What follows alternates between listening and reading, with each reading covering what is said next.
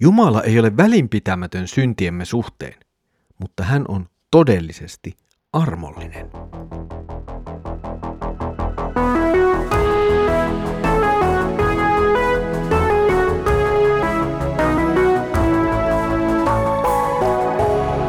Kirjoitusten pauloissa. Tervetuloa taas mukaan Kirjoitusten pauloissa Raamuttu-podcastin pariin. Minä olen Mikko ja katselen teidän kanssanne tänään profeetta Hosean kirjaa.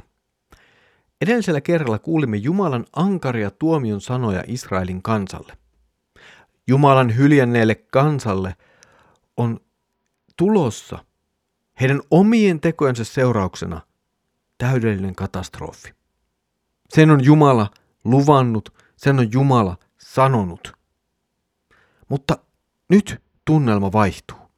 Tänään emme olekaan pelkän tuomion ääressä. Tänään tuomionjulistuksen keskelle tulee vaihtoehto. Tulee sanoma toivosta, tulee sanoma anteeksi annosta. Luemme Hosean kirjan toisen luvun jakeet yhdestä kolmeen. Kerran Israelin jälkeläisiä on oleva kuin merenrannan hiekkaa, jota ei voi mitata eikä laskea. Sen sijaan, että heille nyt sanotaan, te ette ole minun kansani, heille sanotaankin näin, te olette elävän Jumalan lapset. Silloin Juude ja Israel kokoontuvat yhteen. He asettavat itselleen yhteisen johtajan ja leviävät yli koko maan.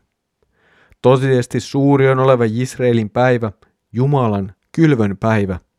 Sanokaa silloin veljillenne, te olette minun kansani. Sanokaa sisarillenne, teidän nimenne on rakastettu. Juuri edellä on julistettu todella todella ankaraa Jumalan tuomiota. Mutta nyt sävy vaihtuu aivan yllättäen ja tämä tapahtuu usein Hosean kirjassa, että keskelle tuota julmaa, ankaraa tuomiojulistusta yhtäkkiä tuleekin täysin toisenlainen hetki. Tulee armon ja anteeksiannon sanoma, mutta siinä välissä ei ole niin mitään. Siinä ei ole mitään siltaa, joka toisi meidät tähän. Se vain on siinä. Se vain tulee siihen äkisti. Laista tullaan evankeliumiin siis. Tulemme hyvin nopeasti tuomiosta armoon. Ja siinä on oikeastaan yksi Hosean kirjan hienouksista. Nyt meillä on edessämme selvä Jumalan lupaus. Ankaran lain jälkeen siis kaunis evankeliumi. Ja tässä näkyy myös hyvin, miten Jumala todella on pyhä ja kiivas Jumala, mutta myös armollinen ja rakastava. Nämä molemmat puolet ovat todella läsnä ja totta hänessä. Ja kumpikaan näistä puolista ei koskaan häviä. Ne ovat aina olemassa. Tämän jakson sanat muistuttavat Jumalan Abrahamille antamaa lupausta siitä, että hänellä olisi suuri määrä jälkeläisiä. Suuri muutos myös siinä, mitä kansalle sanotaan on tässä. Sen sijaan, että he olisivat nyt Jumalan hylkäämiä, heistä tuleekin elävän Jumalan lapsia. Ja tässä on se suuri vastakohta. Nyt tällä hetkellä, siis Hosean päivinä, kansa palvoo kuolleita patsaita, jotka eivät ole mitään todellisia jumalia. Tämä tilanne tulee kerran muuttumaan ja kansa kääntyy taas palvomaan todellista, ainoaa elävää Jumalaa. Hosean kirjassa toistuu yhä uudestaan ja uudestaan myös teema uskottomuudesta ja uskollisuudesta. Hosea ei koskaan voinut olla varma, että ne lapset, jotka hän oli saanut Gomerin kanssa, olivat juuri oikeasti hänen lapsiaan. Mutta Jumalan käskystä hän otti heidät omiksi lapsikseen riippumatta siitä, olivatko he oikeasti Hosean biologisia lapsia vai oliko isä joku muu mies, jonka kanssa Gomer oli tehnyt aviorikoksen. Jumala toimii nyt aivan samoin Israelin kansan kanssa. Ja itse asiassa näin hän toimii myös meidän kanssamme. Vaikka Israelin kansa oli lähtenyt omille teilleen ja heidän jälkeläisensäkin ovat lähteneet epäjumalan palveluiksi, niin silti Jumala ottaa heidät lapsikseen. Jumala antaa heille armonsa. Jumalan lapseus Se on toki teema, johon törmäämme myös Jeesuksen sanoissa ja toiminnassa sekä Uudessa testamentissa vielä paljon laajemminkin. Siellä tuo joukko, josta tehdään Jumalan lapsia vielä lisäksi laajenee. Vaikka Israel ei menetä asemaansa Jumalan valittuna kansana, niin Jumalan lapsia tulee nyt myös muista kansoista. Ja kaikki, niin juutalaiset kuin ei-juutalaiset, tulevat Jumalan lapsiksi lopulta samalla tavalla, eli uskomalla Jeesukseen Kristukseen. Itse asiassa Jumala siis tekee heistä ja meistä Jumalan lapsia, kun uskomme Jeesukseen. Emme tule Jumalan lapseksi jonkun oikeuden tai halun perusteella, tai oman ratkaisumme tai omien kykyjemme perusteella. Ei.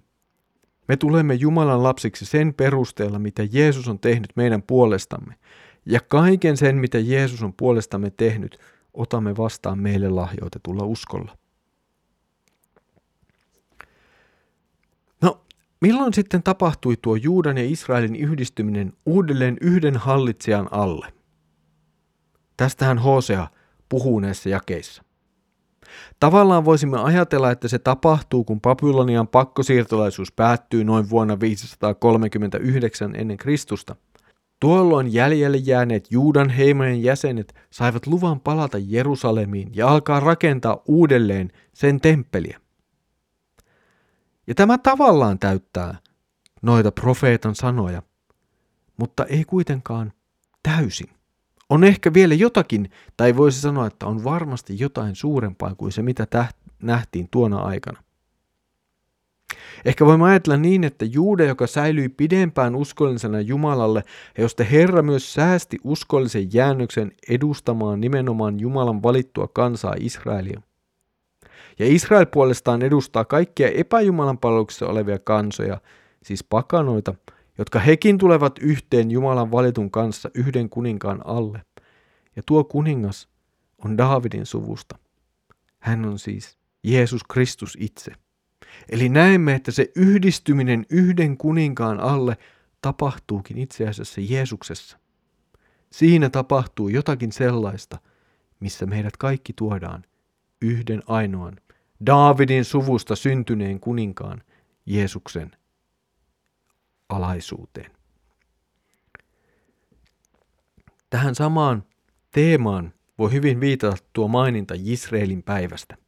Se oli alun perin verenvuodotuksen päivä, tuhon päivä, mutta myös uuden kuninkaan nousemisen päivä. Ja ehkä tämä kaikki kauheus viittaakin Kristukseen itseensä, siihen kuinka hänen verensä vuodatetaan ja tuolla verellä todella kylvetään jotakin uutta. Siinä kylvetään nimittäin kokonaan uuden Jumalan kansan syntyminen. Jumalan pelastuksen päivänä kaikki muuttuu. Ne, jotka eivät enää olleet Jumalan kansaa, saavat nyt tulla sellaiseksi. Ne, jotka oli tuomittu, saavat tulla armahdetuksi. Ja tässä on se suuri mahdollisuus.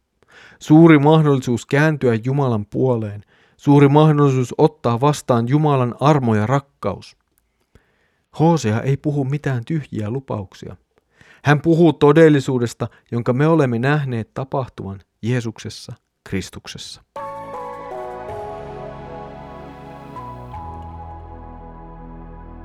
Kuinka paljon oikein uskallamme nähdä Jeesuksen vanhassa testamentissa?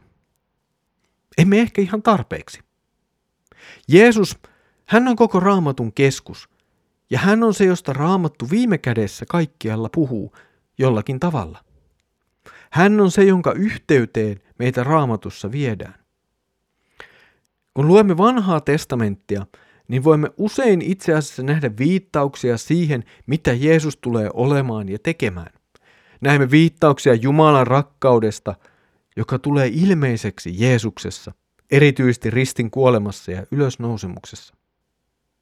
Sanoisin, että voimme olla aika rohkeita näkemään Jeesuksen myös vanhan testamentin rehdillä ja reilusti näkemään sen Jumalan vuosisataisen suunnitelman myös meidän pelastamisiksemme. Ollaan siis rohkeita etsimään Jeesusta myös vanhan testamentin sivuilta. Tässä oli tämänkertainen kirjoitusten pauloissa Raamattu podcast. Mukavaa, että olet ollut yhdessä mukana katselemassa Hosean kirjan jakeita. Seuraavalla kerralla pääsemme hyppäämään taas keskelle sitten ankaraa tuomiojulistusta ja voisipa sanoa, että oikeudenkäyntiä.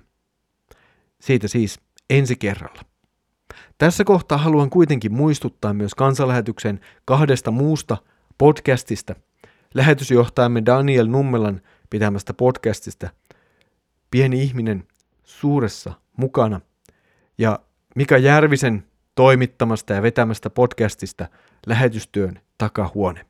Kannattaa ottaa myös nuo podcastit kuunteluun.